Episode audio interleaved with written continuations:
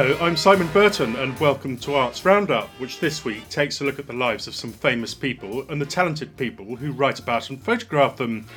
We'll also investigate how manipulating light can change your view of the world for the better, and catch up with some artists doing riveting things in exhibition spaces. In this edition, the niece of film superstar Richard Burton talks about his family life and a biography of his life co written with her father David Jenkins, Richard Burton's older brother. We drop in on artist Ian Walter at 10 Green Street and encounter political art that attacks the sexist nature of public statues. Renowned photographer Boleslaw Lutosławski gives us a glimpse of what makes his iconic photographic portraits of Europe's most famous arts figures so special. We sample the second Illuminate Festival as it lights up city landmarks using light technology in new ways with artworks carrying energy saving messages. And painter Peter Hawksbee talks on his works at Changing Spaces in Norfolk Street.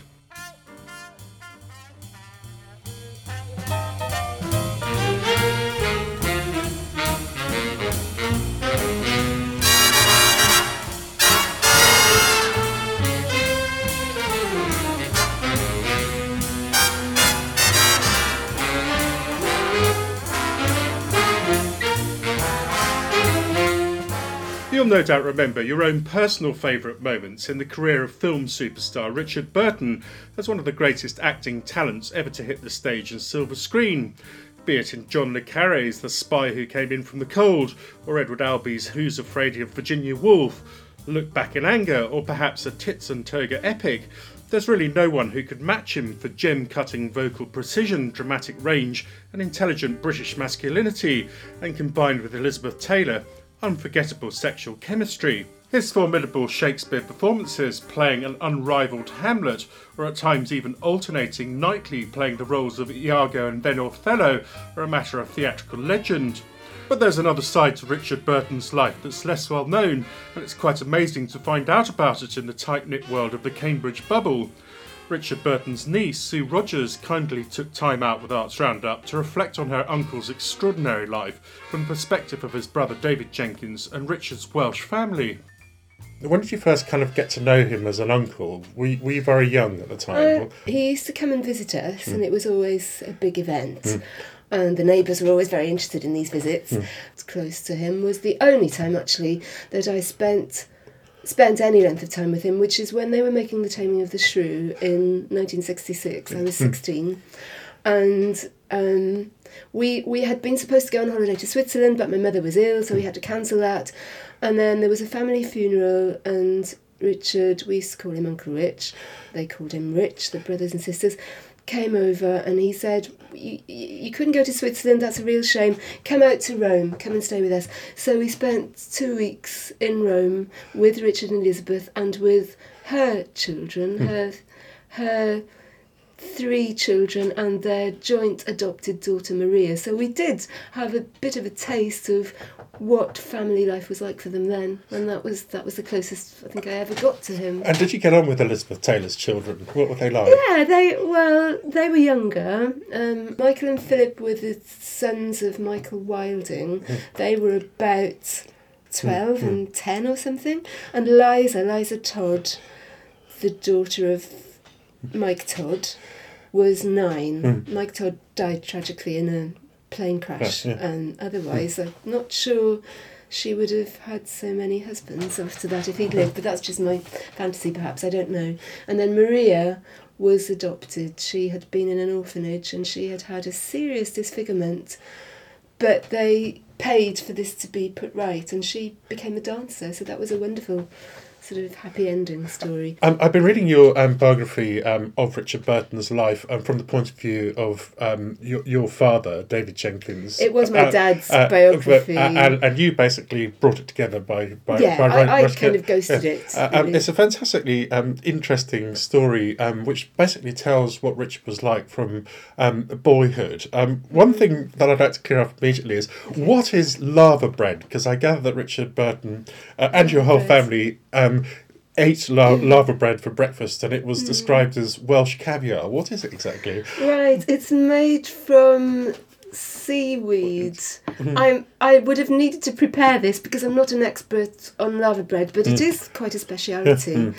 Mm. yeah, and in the part of Wales that I grew up in, there was a tradition of the women from Penclawdd ga- um, walking the five miles to Swansea to take the bread to market. So it was very special special and yes, Richard enjoyed lava bread. Uh, now you gave an account, a, a fantastic account um, in the book of um, hi- his childhood um, in a Welsh um, valley, um, and he had quite an extraordinary childhood, didn't he? Really, because um, he he was um, somebody um, who it, the, the the town was called Pont. How do you say it? Pont- Pontrydyfen. Pontrydyfen, and um, basically um, he was someone who um, who very quickly um, learned to um, use um, his talents from reading the scriptures and doing things in church. Um, And how, chapel, how, how did he begin doing that in the first place? Well, I he certainly enjoyed performing. Yeah. And he used to go to chapel. The crucial thing about his childhood, of course, is that his mother died when he was two. And so there were lots of children in the family. There were 13 altogether, although two died in infancy. So there were 11. He was the 10th. And um, you can imagine the absolute horror of losing their mother. So he went to live with his with the oldest sister, my auntie Sis. A- And, and Sis, he, he had a great attachment to, didn't he? Because um, she she kind of, in in some ways, replaced your mother in his life, didn't he? Yes, Yeah, yeah, completely. yeah. She became His his mother, mother. sorry. But she had only just got married. Mm. Talk. He, he was someone who read avidly, didn't he? He he had an enormous um, um, thirst for knowledge. Yes, um, he did. He was very literary, very well very, very literary and very Yeah, bright, uh, and that basically fueled his dramatic skills because he read all the way through his life, didn't he? He was a very Yes. intellectual person, really, He in many ways. Yeah, yeah, Yeah. yeah. And he was Uh, a great storyteller. Um, now, um, his career, I mean, he, he, his career was very much set up by his school teachers, wasn't it? Um, and he took Philip Yeah. Burton's name um, by deed poll uh, w- w- as a stage name, didn't he? Um, He did. mm. Yes. C- Can you tell me a little bit about some of the things that he used to do? Because, um, as well as being someone who read the scriptures, went to chapel, and and, and, and read um, avidly, he also got into um, lots of trouble as well, didn't he? He was he was a bit of a troublemaker, and he was very popular with the girls. Mm. My auntie Sis used to talk about queues of girls coming to the house to to see if he was there, to wait for him. She got rather indignant sometimes because she thought he treated them rather badly. But you know, he was a very good-looking young man, and he was very popular. Now he, he took some time out from school um, as a boy um, and He became to work in the co-op. and during that time, he, he was somebody who was very much a, uh, someone who got into rugby and, and, and drinking and smoking, and then probably started later. later, yes, he did yeah, what yeah. boys of his Um, age would do. and then he was kind of um, uh, he he went back to school after that, didn't he? He Yeah. went back to uh, school. Yes, the times were hard mm. financially. My auntie Sis, who effectively brought him up, had got married, and they had two daughters of their own, mm-hmm. and um, it wasn't easy. So they. they this is a this is a delicate mm. matter mm. because nobody really wanted him to leave school, but leave school he did, and then it was arranged that he went back to school and that he actually moved in to live with this English teacher, hmm. Philip Burton, for a time, who really schooled hmm. him hmm. and trained him.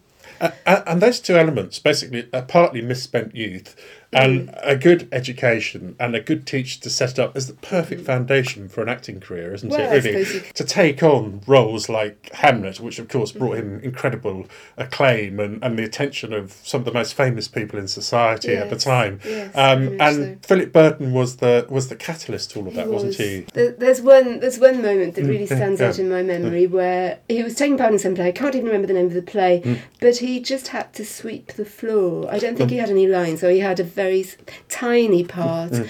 and he made such an impact with this sweeping the floor or whatever he did, and the expression on his face, and that it was really noticed and it was picked up on. He he actually stole the scene as, Yes, just by exactly. sweeping uh, um, uh, the um, the floor. You remember that? Um, and then he went the into um, radio plays. Um, Dr. Faustus was one of the first things he did because he had that wonderful voice, didn't he? Um, Mm. Yes, that just um, had um, so much in it. Um, and for you, I, I mean, everybody's seen a Richard Burton film, and for me, I just when I I when I was young, when I first came to Richard he was just the best actor. I, I, I couldn't. I watched him again and again and again. But for you. Under Milk Wood was important. Is that because um, Yeah. Dylan Thomas, who he met at Oxford, was uh, an important figure in terms of your interest in life? Why why was that? Um, I just think Under Milk Wood is an amazing piece of work, hmm. and I have um, Dylan, Dylan Thomas fascinates me. Should hmm. have been called Dylan really, hmm. but he chose to be called Dylan because he didn't want to be called One at school, which is an interesting point. And I just think that Richard did that narrator's part so brilliantly. I, I could listen to it again and again. I, I do go back to it actually. So it is one of my favourites. And it's so um, so very Welsh. Uh, yeah, it's just a And, and, and piece of work. obviously his skills. He went into the Royal Air Force, um, and he used all of that, didn't he, in his army personas and his war films because he had that experience in Royal Air Force. did. And then and then Oxford. Um, He had to a short, short yeah. time in Oxford. Did you actually get to meet people like um, uh, Dylan Thomas, film stars like um, Richard Harris and Michael Caine and things like that? Was that something that happened occasionally in your life? Um, Um, not to me Mm, so mm, much, mm. but my auntie Hilda's house. Mhm. This was the old Jenkins family home Mhm. where my grandfather lived actually until he died. Um, they, they used to go there. Mm. It wasn't unusual for famous um, people and colleagues and Mm. Fellow actors of Uncle Rich to go there and Mm. visit. Anthony Hopkins, actually, Yeah, that's the name yeah, I was looking for. yeah. He he used to go there quite a lot. Mm. Hilda's not alive now. Mm. There's just one brother left now, Mm, Graham, mm. the youngest one, Mm. the one who whose mother died. Um, very soon after he was born. So Well- Richard's little brother. Mm. He's the only one still alive. Oh, and what were the moments that you remember particularly enjoyed sharing with him? Because um, you know he was a person who had a, a very interesting private life. He, he was a very literary person, someone who read Mm. widely. What kind of things did he, he he he read, and what were his politics, and what kind of things did you share with him? It's an interesting question. He never really talked about politics. He talked about social class a lot. Mm-hmm. I can remember one of the things he used to talk about when we were in Rome, which is the only Mm. extended period I've ever spent with him. He he always used to say that he had a lot of time for the working class and for the aristocracy, or or at least for the very um, not so much the wealthy, but I don't know, the, the people at the top. But he had no time for the middle classes, and he had no time for the sort of snobbishness that you find in the acting world quite a lot. He was very dismissive of that. Mhm. But he never, I mean, he was very loyal to his working class roots. Mm. And I don't think I ever heard him describe himself as a socialist. But I certainly think his politics would have been more to the left than the right. But I, I don't think he was ever very active politically, Mhm. actually. Mhm. But he certainly had things he cared about. Mhm. He cared about the family very much. He, he was a man of letters as well, wasn't he? Wasn't he? Because in the book you, you, you have Mm. ma- lots of his letters, correspondence with his, His um, letters, family, yes, and yes. he seems I like um, so, someone who writes um, nice letters, kept in touch with his family. He was very Mm. keen on, on, on looking after them as much as yes, possible. he was. What what kind of impact did he, the ups and downs of his public life have on you as a family there? Well, when Elizabeth first appeared on the scene, a lot of the family were very, very upset. Hmm. Um, particularly my uncle Ivor, hmm. who worked very closely with him and travelled with him hmm. and lived with him, and he and his wife got very close to Sybil. So, and it was quite a long time ago, you know. In those days, divorce and marriage breakup wasn't as common, nowhere near as common as it is now. So, people, I think the family at first thought this will blow over, it won't last, he'll, he'll go back to Sybil. And obviously, my auntie Sybil was absolutely distraught. She had two little girls, one of them was quite seriously disturbed. And um, it was dreadful. But then, very quickly, it became apparent that this relationship with Elizabeth wasn't just going to go away, Mm, mm. it was there to stay. Mm, And Elizabeth was very much accepted in the family, mm. More so hmm. than. Community. I mean, what was it like being in uh, in this Welsh village when the superstar kind of arrived? Was your status sort of changed as a family? My biggest memory of Uncle Rich visiting Yeah. is coming to our house, House, yeah. not in Pontrydyfen. Yeah. Obviously, he hmm. Yeah. went there as well, but I don't think I was ever in Pontrydyfen when he was there. But I do have a strong memory of him coming to see us. And all the neighbours being very interested, and people coming in and want, especially when Elizabeth was around, and wanting to sit in the chair that she had sat in. So all that kind of thing. I'm sure that in the early days when the whole possibility of um, them break of Richard and Elizabeth breaking up happened, then he had a few pep talks from Yeah, the older yeah. brothers and the older sisters. You know, you really shouldn't be doing this. Think of your family. But yeah, it wasn't long before he managed to convince them that this was going to happen. Mm, mm. So I think I think the over oh, the overwhelming feeling was one of pride, Yeah, yeah, of yeah, real pride. Um, and the absolute shock when he died so suddenly at 58. Mm-hmm. I remember the moment because I was on holiday with my father at the time.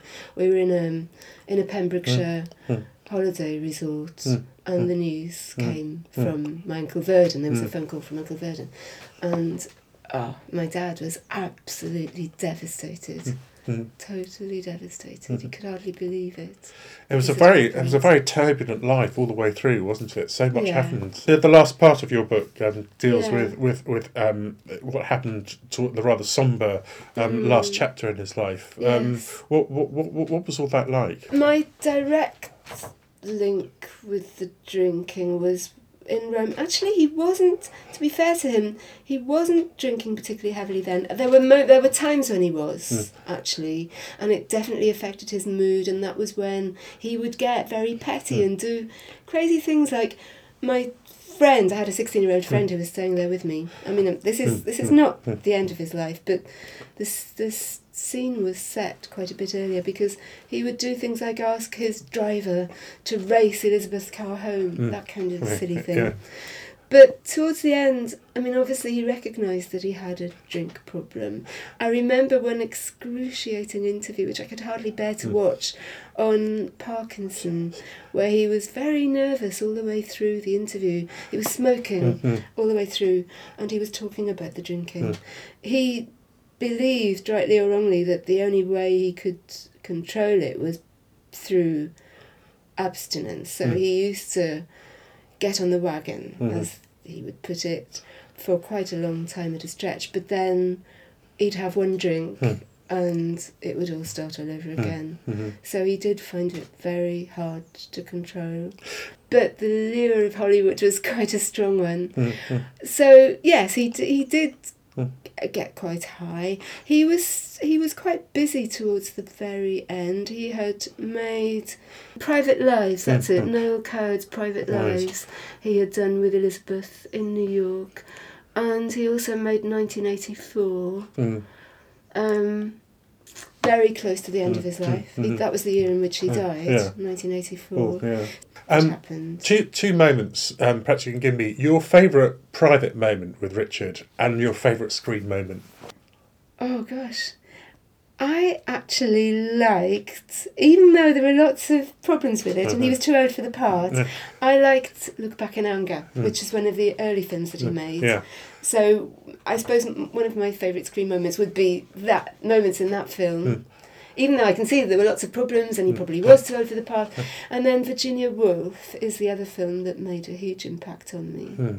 And it was also a very um, a very uh, sort of good replica of what was going on. There was such close parallels with what was going on in his in his marriage Yeah. To Elizabeth. Yeah. So it was very alive and Yeah, very. It, painfully so. Privately, I think it would have been those times over meals in Rome when he would just tell stories. I wish I could recall one of them, but I just have a, a, a great memory of his just being very relaxed, total opposite of the way he was in that interview, which I found so painful to watch with Parkinson. Because when he was relaxed, he could just hold the floor and it was quite magical. Mm-hmm. And I, I remember thinking when I was 16, I was slightly in love with him, Mm. you know, because it, he was somebody to be proud of. Mm. It, uh, uh, despite all the painful moments and the depressions and the Mm. drinking and the Mm. and the heartbreak. He was somebody to be very proud of. But yes, the Mm. voice, his Mm. voice and his talent and Sue Rogers, thank you for sharing such um, a, a, a wonderful um, story with me. Thanks. oh, well, thank you, thank you for inviting me.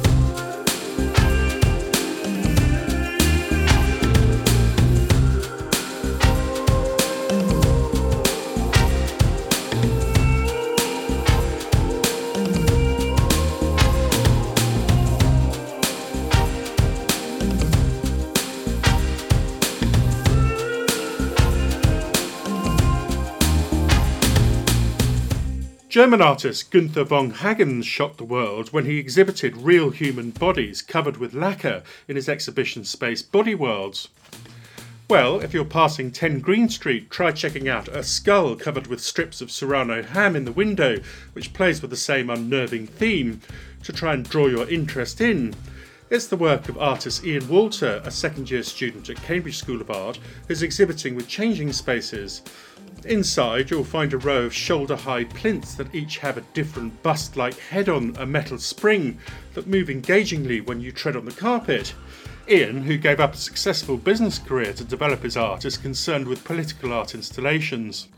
Ian, what we've got here um, is an extremely interesting um, structure. Um, it looks like, um, I mean, it's an interactive thing, um, a kind of star chamber of establishment judges' heads or something like that. What's the idea behind this?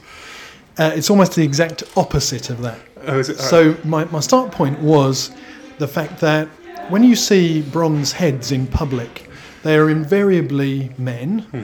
Uh, they're named and they're named for their status and their achievements. But if you see women, they're almost always anonymous, nude, whole bodied. So there's a definite gender divide. Hmm. yeah, So what I've done with this is I've taken four uh, men yeah, who could be judges, as you say, but they're anonymous. yeah. Uh, and I've taken the bronze out, so Yeah. Hmm. they're they're just made of resin, and then they're mounted on springs, so they're slightly comical. Yeah. Um, yes, Um, and also, they've each got a, a plinth, a white plinth uh, pillar.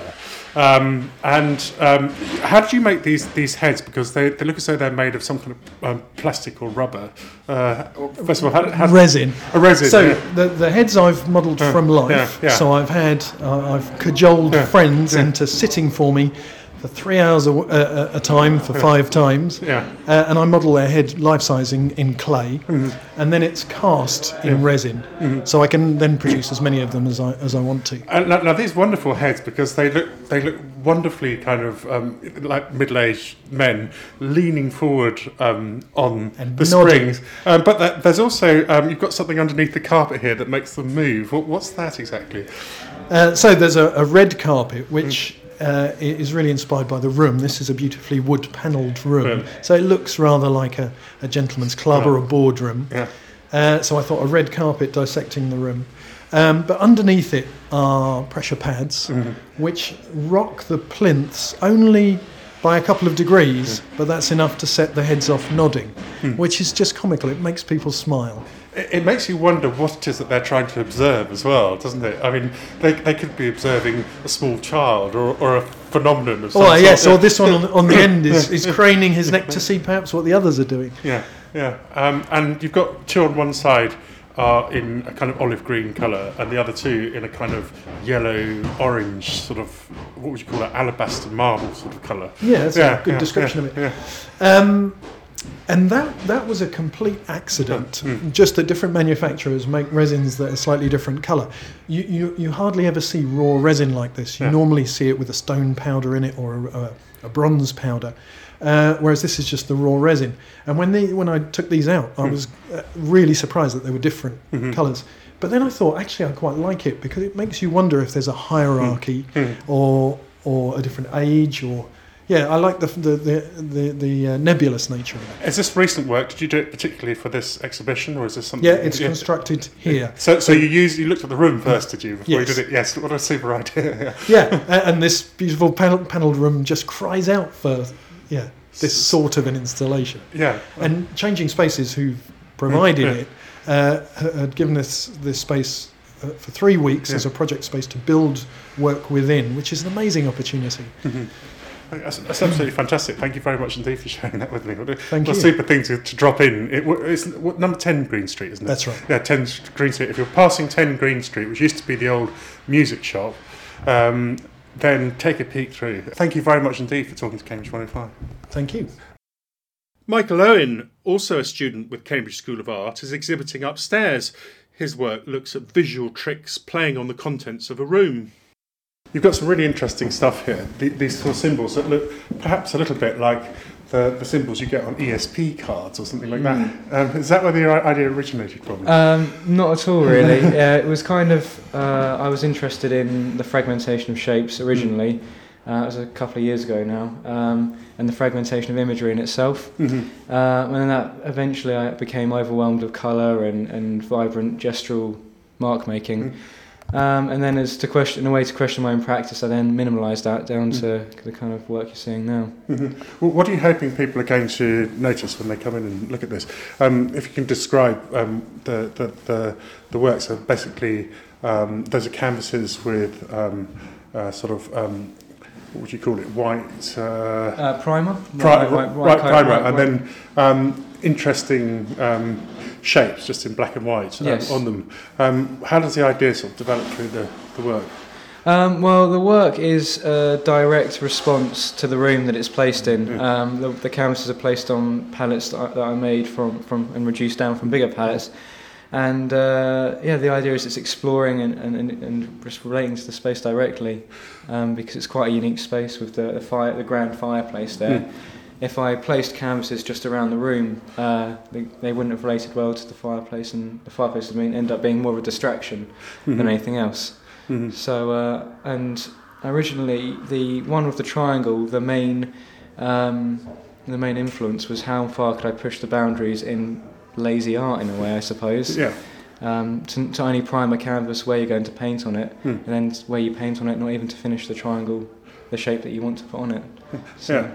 So, so you're looking. I mean, the, the, the room is one of these wonderful Cambridge rooms that is not geometrically Yeah. square in any way. It's, No, it's got it's sort of almost hexagonal, um, and uh, you've got these palettes and, and things and, and gaps, recesses um, with wood shapes around it. Basically, you're reflecting the physical environment into the art, basically, Yes, to create exactly. a combined effect of the two things, which gives you a different space, doesn't it? Altogether. Yes, absolutely, yeah.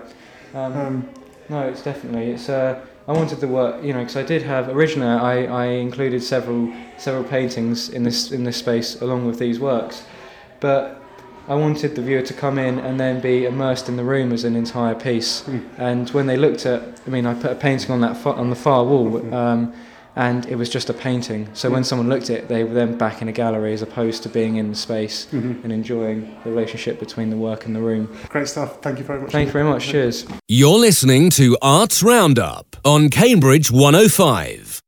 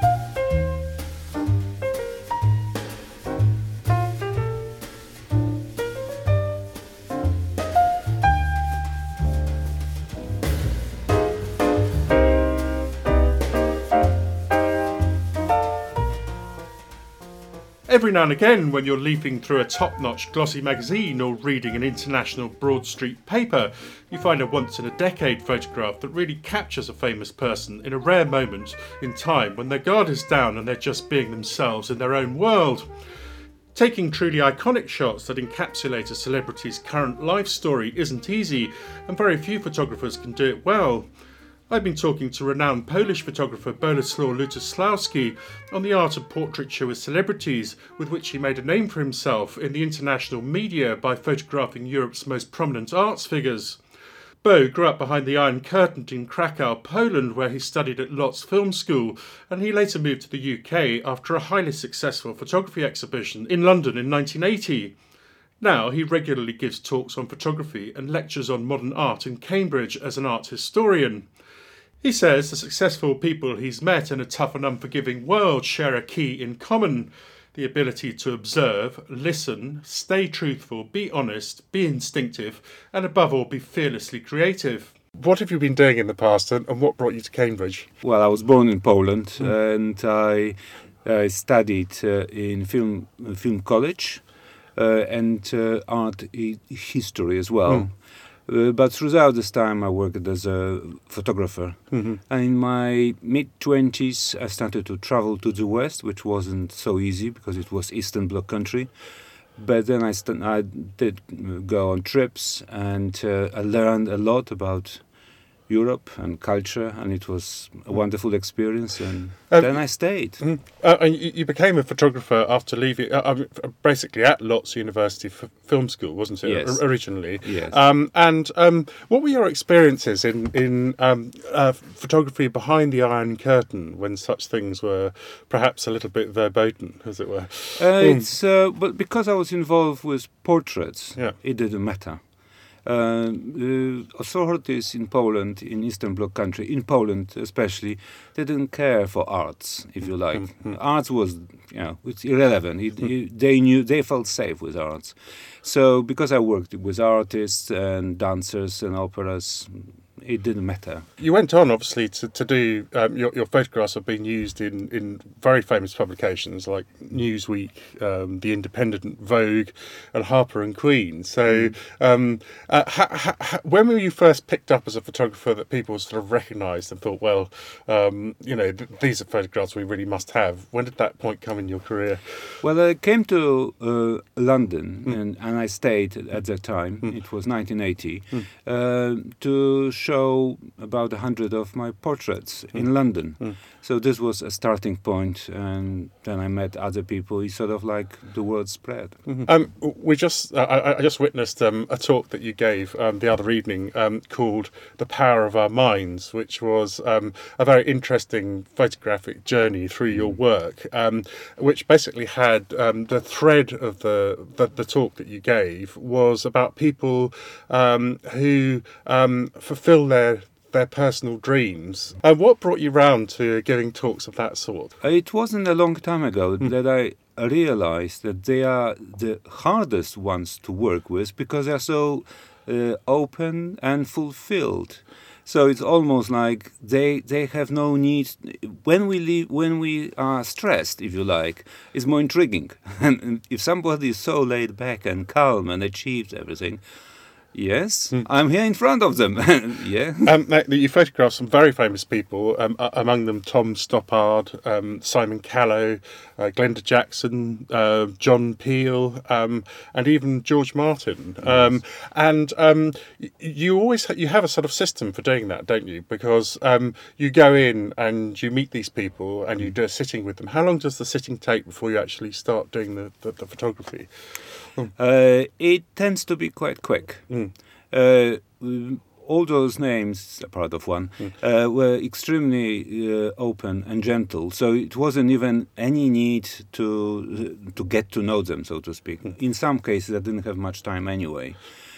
Uh, with Glenda Jackson, it was about 20 minutes, and John Peel maybe half an hour. Um, so that's that, but it's a good length of time. I like it. I what goes through your mind when you've got Tom Stoppard in front of you um, and you've only got a short amount of time? You've got to pick something up. What do you do?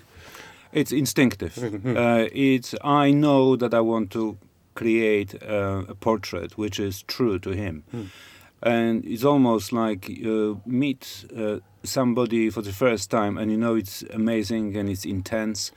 You don't actually think much about it. You rather go by your instinct, and a lot of it is obvious. Essentially, you just um, um, you you have to stay in charge. You have to give an aura uh, of authority, but also aura of, of softness. And I always feel that I I want to show them great respect, but it doesn't mean they can do what they want. They have to know that they have to do what I tell them to do. So in a sense, I put them in the situations which are unexpected. So they react in an unexpected way for themselves, which means they open up. It was uh, a, a charming situation with uh, John Peel when I uh, when I met him, and I met him in a tiny uh, office in in BBC. Uh, I've met him for the first time and the only time, and he put a record on, and I said I I switched it off. I took it off and I hmm. said I want to work in silence. And he said, but it's my my my program for tonight. and I said, well, tough.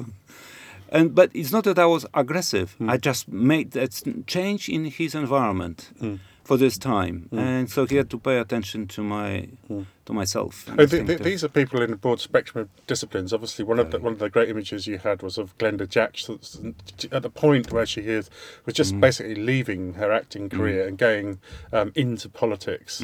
Um, and you caught her at that moment when um, basically she was reinventing herself, Yes. um, which was a big change in in her career. And you, you kind of got a very iconic photograph there. But also, um, there was um, one of her Polish distant. Um, who who was that reading? Sławomir Mrożek, um, reading um, a copy of George Orwell's um, 1984, um, and somehow you managed to get the flavour um, of that across in your photographs. I don't know how you you. do that. That's your gift, though, isn't it? To to Yeah. to, to communicate the the whole person with a, a a moment in time, which is absolutely great. It wasn't posed. It wasn't planned. He just uh, read that book at the time. This was that's how it was.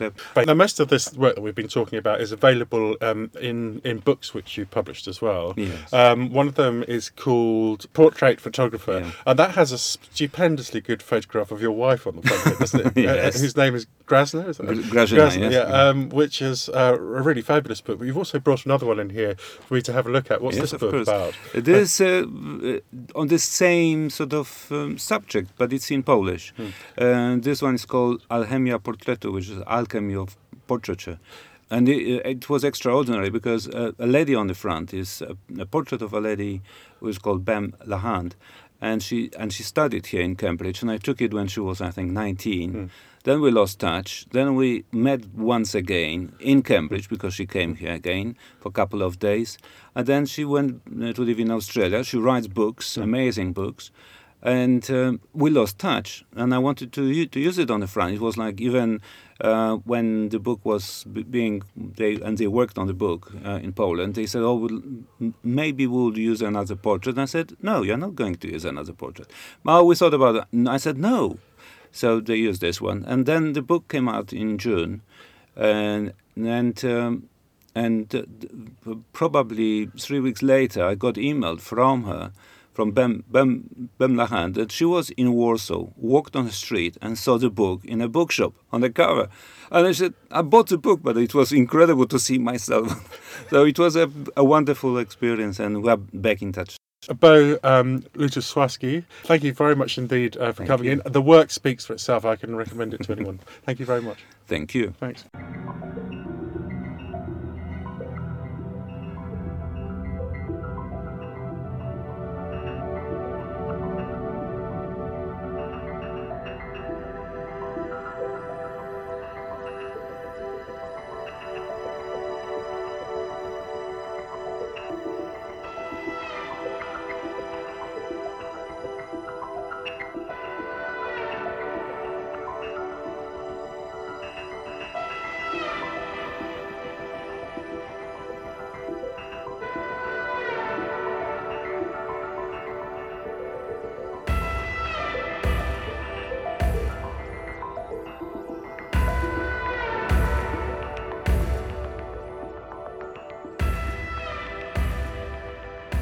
Cambridge's profile as an international art destination was significantly boosted this month as 16 breathtaking art installations using cutting edge light technology lit up public spaces and landmarks in the city centre.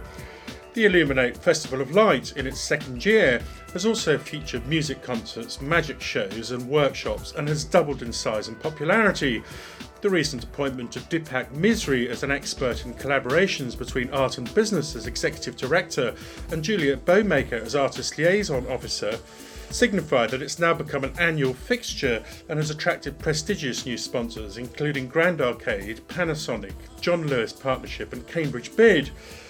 Founder Alessandra Cajano and Chairman Hugh Purnell presented an event launch to the sound of violinist Elijah Smiatana.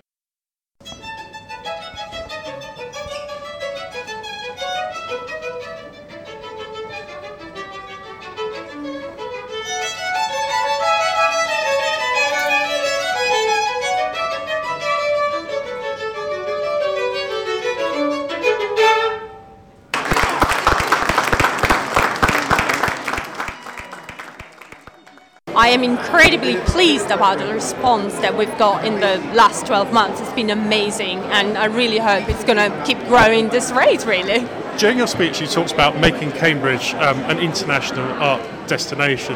Um, that's a really big idea that a lot of people share. Um, how do you envisage your particular plank in that as working? We want to keep working with artists, not just local artists, but also get more international artists involved in what we do here in Cambridge, and uh, and really showcase what is great here. Take me through some of the things that people are going to see tonight on the tour they're about to set off on. Okay, then one of the what's amazing things is going to be the King's Parade show. That's um, thanks to Susie Olczak and Pulsar Lighting, all uh, coordinated by uh, Anagram Production, and it's a color changing um, pattern onto the uh, King's Wilkins screen. So that's pretty spectacular. Um, something else happening is the Guildhall will see a giant game of knots and crosses, and the audience can interact with the building. Also, we have um, a color changing clock here on the um, John Lewis window on the Downing Street side. And we have on the facade of the Grand Arcade a, a projection mapping show. Okay, there's, there's are things that people can immediately sort of engage with, but what's clever about the technology behind those things? Well, it's all about eco efficiency. So, the majority of technology involved is really around the spaces we're talking about low carbon innovation, and most of it is actually invented here in Cambridge. There are three things that we're mashing together. There is the artistic creative, there is the low, low carbon technology innovation, and there's the whole business about energy efficiency. And eventually people will come to understand that we can't afford to have all these lights on and that we are going to understand about energy efficiency. And what we're trying to do subtly is by using creativity and by using innovation, put people into a place where they think a little bit more carefully about lighting as one of the things that we absorb a lot of energy with. So the creative and the innovative with a low carbon message is a really important and indeed probably unique way of trying to represent light in this context. And how do you feel that the local artists have actually responded to the whole idea? They responded very well, not just the, the technology itself, but also to the locations. And this is really what made the festival so special. What a fantastic launch event. Thank you both very much indeed. Bill Monday attracted attention as a man wearing a spectacular light tech bow tie made from electronic circuit boards and flashing lights to draw people into his new networking tool. We, uh, we're in the what's known as the interactive events business, and uh, what we do is we have these special badges. People have these badges at an event, and when they tap with each other, they can exchange their contact details. And it's really simple, and people love it. Uh, we've created a new social interaction, which is the ice breaking interaction and uh, you know people are getting more and more addicted to it. Um, it's uh, it's uh, networking at lightning speed. Um, Absolutely. There's, I mean, just to describe them, they're, they're lovely, smooth um, uh, plastic um, uh, name cards. That's right. And all you have to do is just touch, contact, and that's it. You've got it. Yeah, you have to do a little bit of a tap, mm. and that tap makes sure that it works. You get a light and a buzz afterwards. Mm. Means that you've done it and you've connected with somebody. Um, how important is it um, to see um, light technology being given um, something of a forum in Cambridge? Light adds so many different angles to everything, and light illuminates things, and, and because of the way the eye perceives everything, you sort of get a whole different perception of how, what objects are. And I think what Cambridge is doing uh, here at Illuminate is fantastic. Cambridge Beard, a new organisation designed to oil the wheels of commerce in the city by assisting with PR, marketing, and business support, is a sponsor and supplied bowler hatted city ambassadors to guide people to the attractions. Here's spokesman Edward Quigley. One of the first words that you hear associated with Cambridge is innovation. Mm-hmm. It's always what you hear, whether it's the science, it's biomed, it's the technology. I think there's a lot of innovation in Cambridge. I think that it goes beyond the traditional sectors. I think that our retail and independents are innovative in the way they approach their business. With a thriving city centre, in fact, there's been a, a, a information recently that's confirmed that Cambridge has the lowest amount of vacancies in terms of shops in the country. So there's a lot of positives about Cambridge the bid is about supporting those and reinforcing them. We've achieved a lot, but there's a hell of a lot more to come. You're listening to Arts Roundup on Cambridge 105.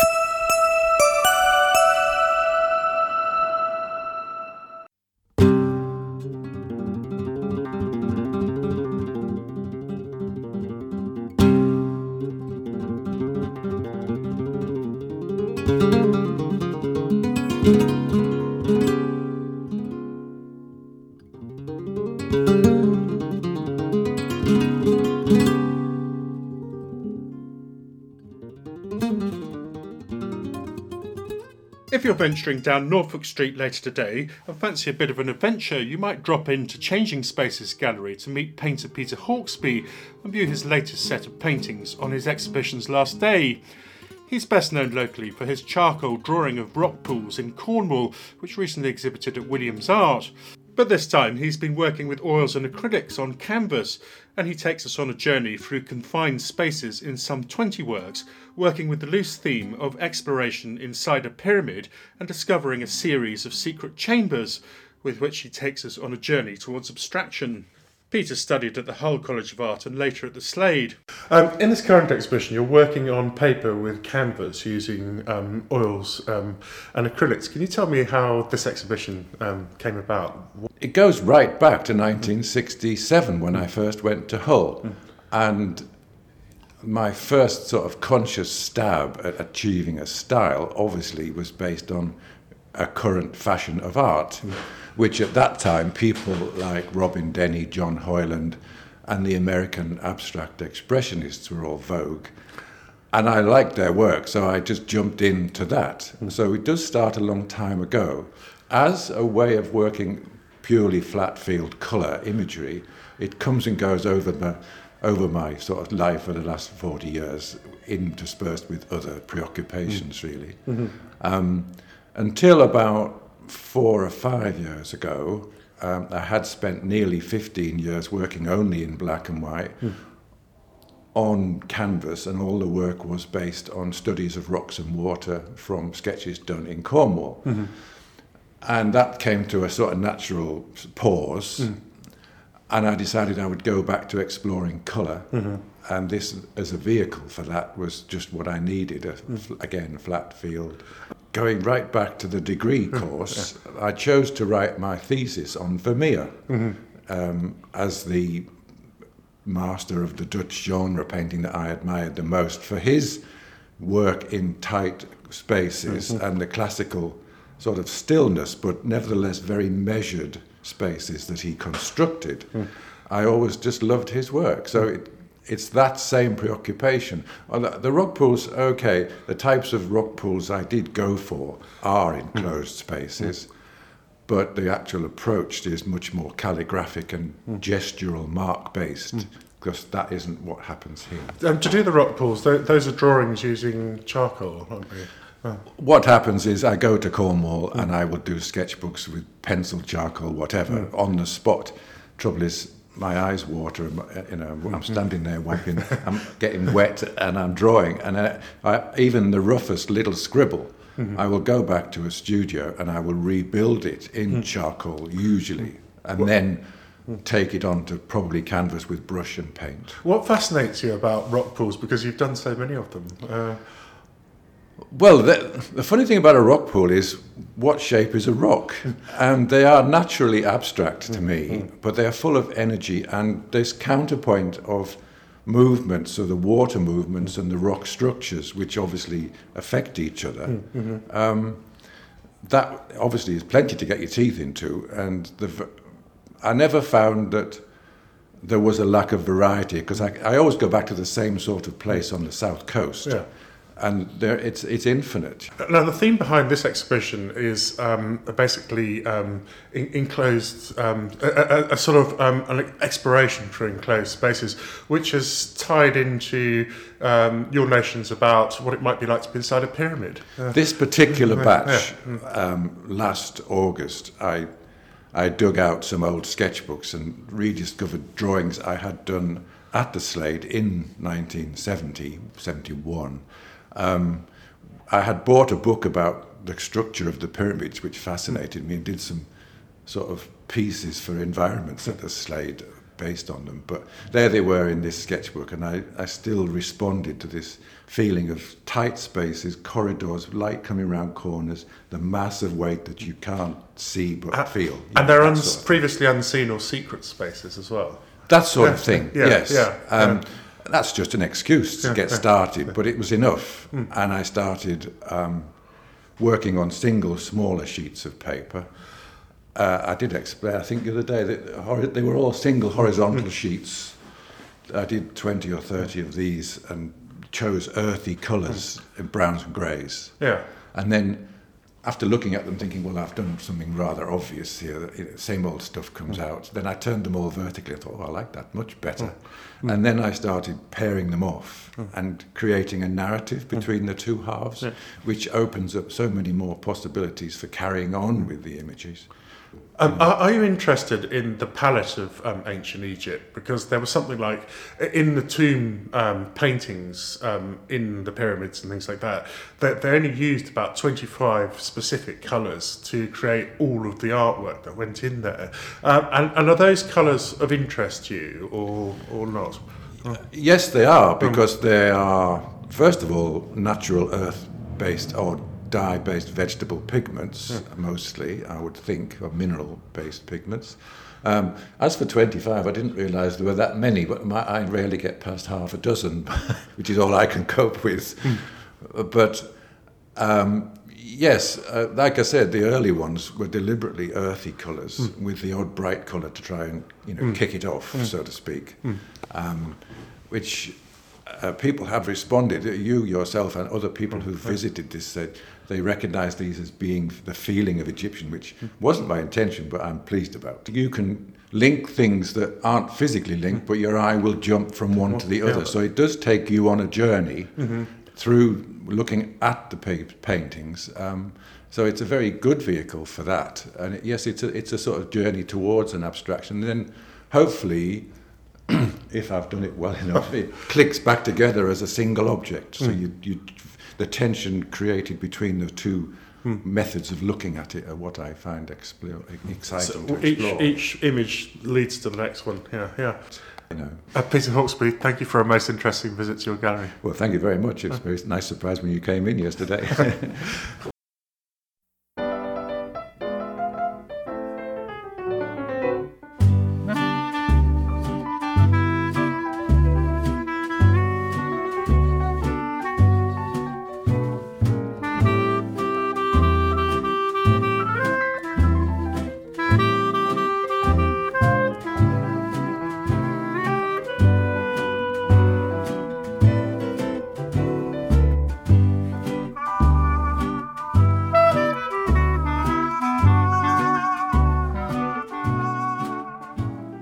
time to take a look at what's coming up in the city in the next couple of weeks.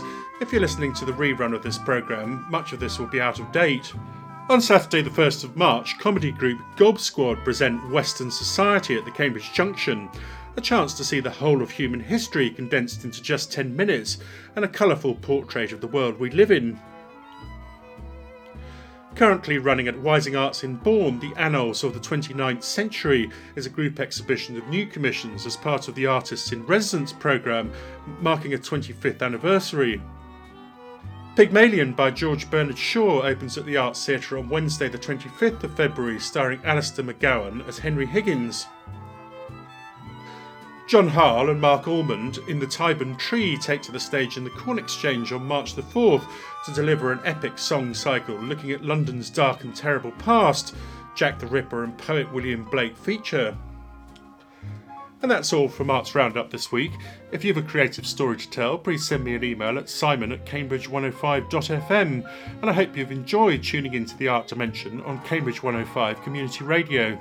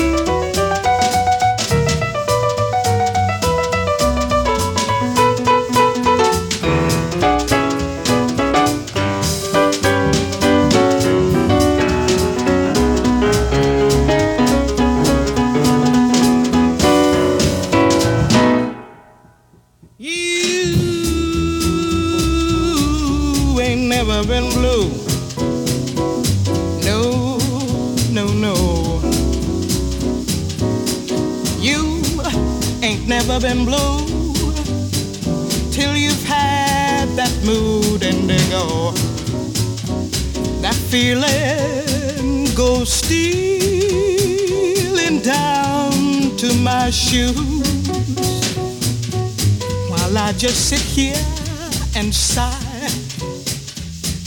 Go long blues. I always get that mood indigo since my baby said goodbye. And in the evening when the lights are low, I'm so lonely I could cry.